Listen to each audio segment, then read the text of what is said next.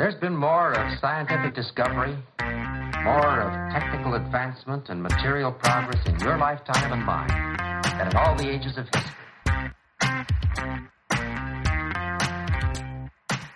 Hi, everyone, and welcome to episode three of the Recruiting Future podcast. Thanks so much for the feedback on the first two episodes and the podcast's launch. It's brilliant that people are getting value from uh, value from what I'm doing. So I'm going to carry on and uh, bring you interviews with the most interesting uh, people uh, around in our space.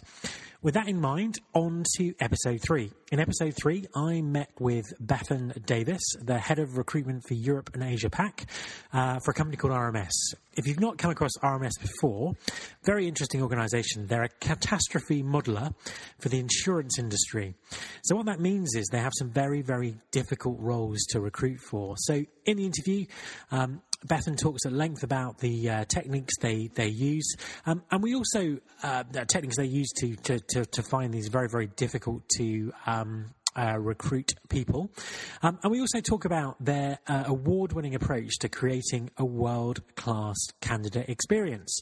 So here's the interview Bethan Davies, Head of Recruitment Europe and Asia Pac at RMS. I'm here today talking to uh, Bethan Davies at RMS. Bethan, do you want to introduce yourself? Yeah, hi, I'm Bethan. I'm the head of recruitment for Europe and Asia Pacific here at RMS in London. Cool. And can you tell us a little bit about what RMS does? Because I, I know not everyone's um, familiar with your with your great work. so RMS is a catastrophe modeler. We build scientific products for the insurance market so they can quantify their financial risk around man-made and natural disasters. So if an earthquake were to happen, or a tsunami, or terrorism, then the insurance company is aware of how much financial risk they face um, should that take place. Um, so it's a very niche organisation. The recruiting challenges for us are, are, very much around hiring scientists and technologists, and even our sales and service staff um, and even marketing team also have a background in, in earth sciences or, or engineering. Um, and it in some circumstances, we have to scour the planet to find a particular person, particularly for our scientific teams. So that sounds like it might be a little bit of a, a little bit of a challenge. So, I mean, how, how do you find those people? Where, where, where do you look? What you know? What are the kind of secrets to um, identifying that kind of niche talent um, all over the world? We are really fortunate. We have, um, on the scientific side, uh, very well connected heads of science, um, heads of modelling development, um, who are connected with a number of universities and alumnus uh, across the world. And so we tend to attract great talent through referrals, through word of mouth, through reputation on the scientific side. Um, on the non science side, uh, we, of, course, we go out and network, we use um, agencies agencies. A lot of referrals come through to us. I think last year 25% of our hires came through via referrals. Um, we're also very proud of our internal transfers as well. We like to promote from within and transfer across to our various offices. That's really interesting. I always think that companies that get referral recruitment right um, are, are, doing a, a, great job because I think that can be that can be really hard. Um, I'm, I'm, guessing then that um, the, the, company must have um, a, a, really sort of good um, employer brand or reputation reputation? Would you would you would you say that was a key part of it? This is an interesting one because we're not you know, we're not a, a, JP Morgan or an EY. We're not a globally uh, known brand. We're not a consumer product, uh, and our market is very niche. And so, I wouldn't say we have an employer brand out there. Um, not in not in a, on a sweeping basis. We have niche brand awareness, mm. Um, mm. very targeted.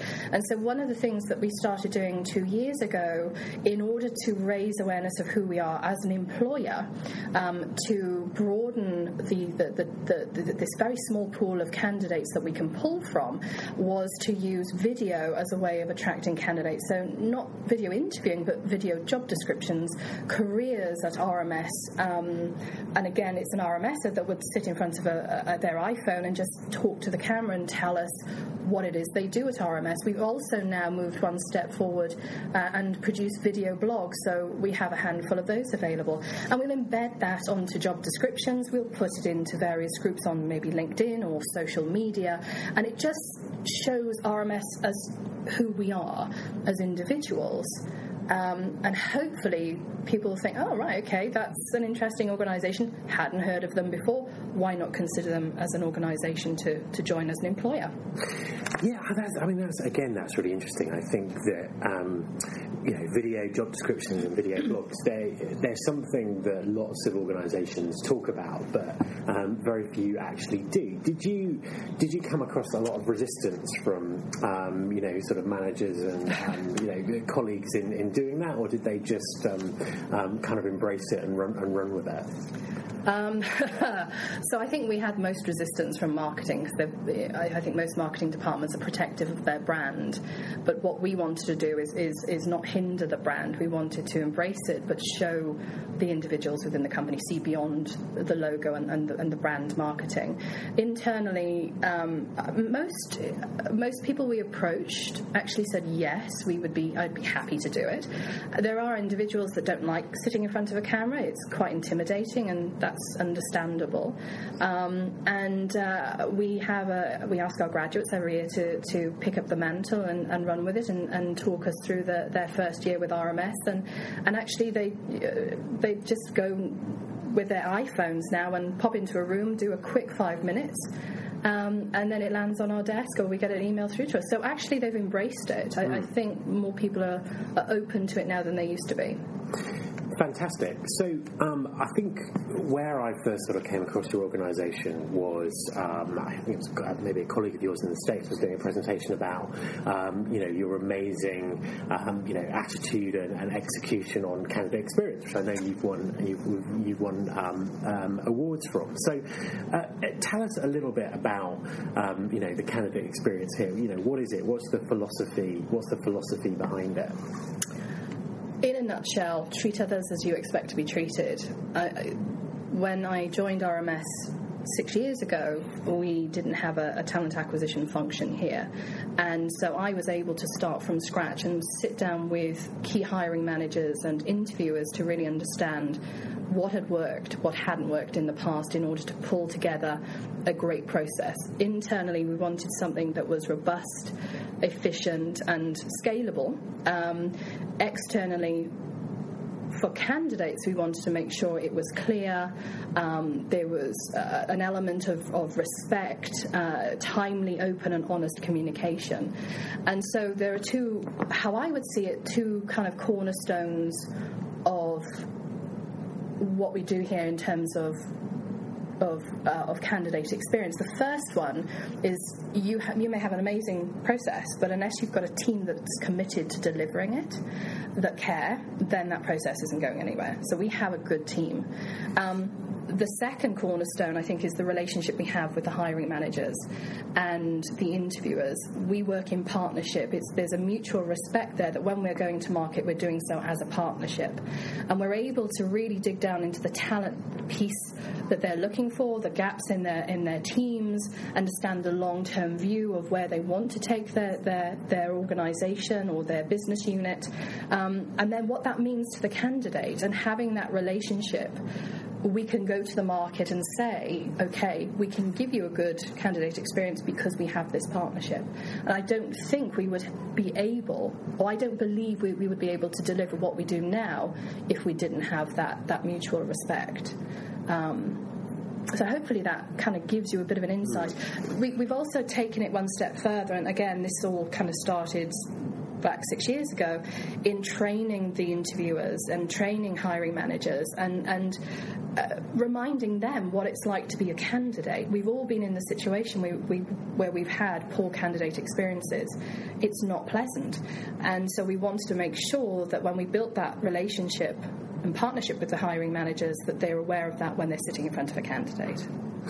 That's great, and I think um, you know really kind of underlines the importance of hiring managers when it comes to candidate experience. I think that you know so many uh, you know, recruitment and talent acquisition functions sort of focus on what they do and don't mm. um, you know can't engage with the managers in the same in the same way. So um, you know I think that's a, it's a it's a it's a brilliant case study.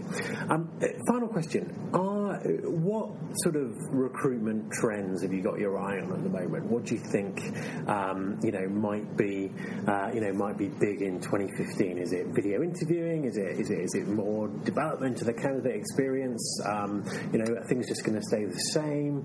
Um, you know, what, what, what, what, do you think? What's on your what's on your radar? Oh, uh, gosh, I think the last few years we've seen a lot on candidate experience. Um, I mean, we I, I think video is certainly stepping up to the front now in terms of a trend. I mean, we've been doing it for, for, for a few years, as I mentioned, um, but I think a lot more companies now are cottoning on to that and, mm. and using it as, pot, as part of their process. Um, we don't do video um, interviewing here in Europe. Um, we do it in the US. We, it's not right for us here as, as a market.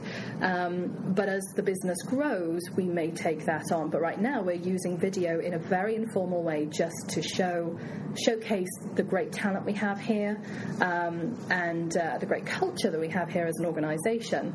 Um, and that's what we we focus the video more so at the front end of the process as opposed to the interviewing. That's great. Thank you very much for talking to me. Pleasure. Thanks very much. Thanks very much for listening to episode three of the Recruiting Future podcast. You can subscribe to this episode and all future episodes using iTunes um, or SoundCloud. Um, if you go to www.rfpodcast.com, that's www.rfpodcast.com. Um, you can find all the details and all the links. Thanks for listening, um, and I'll be back with episode four very soon. This is my show. Thank you.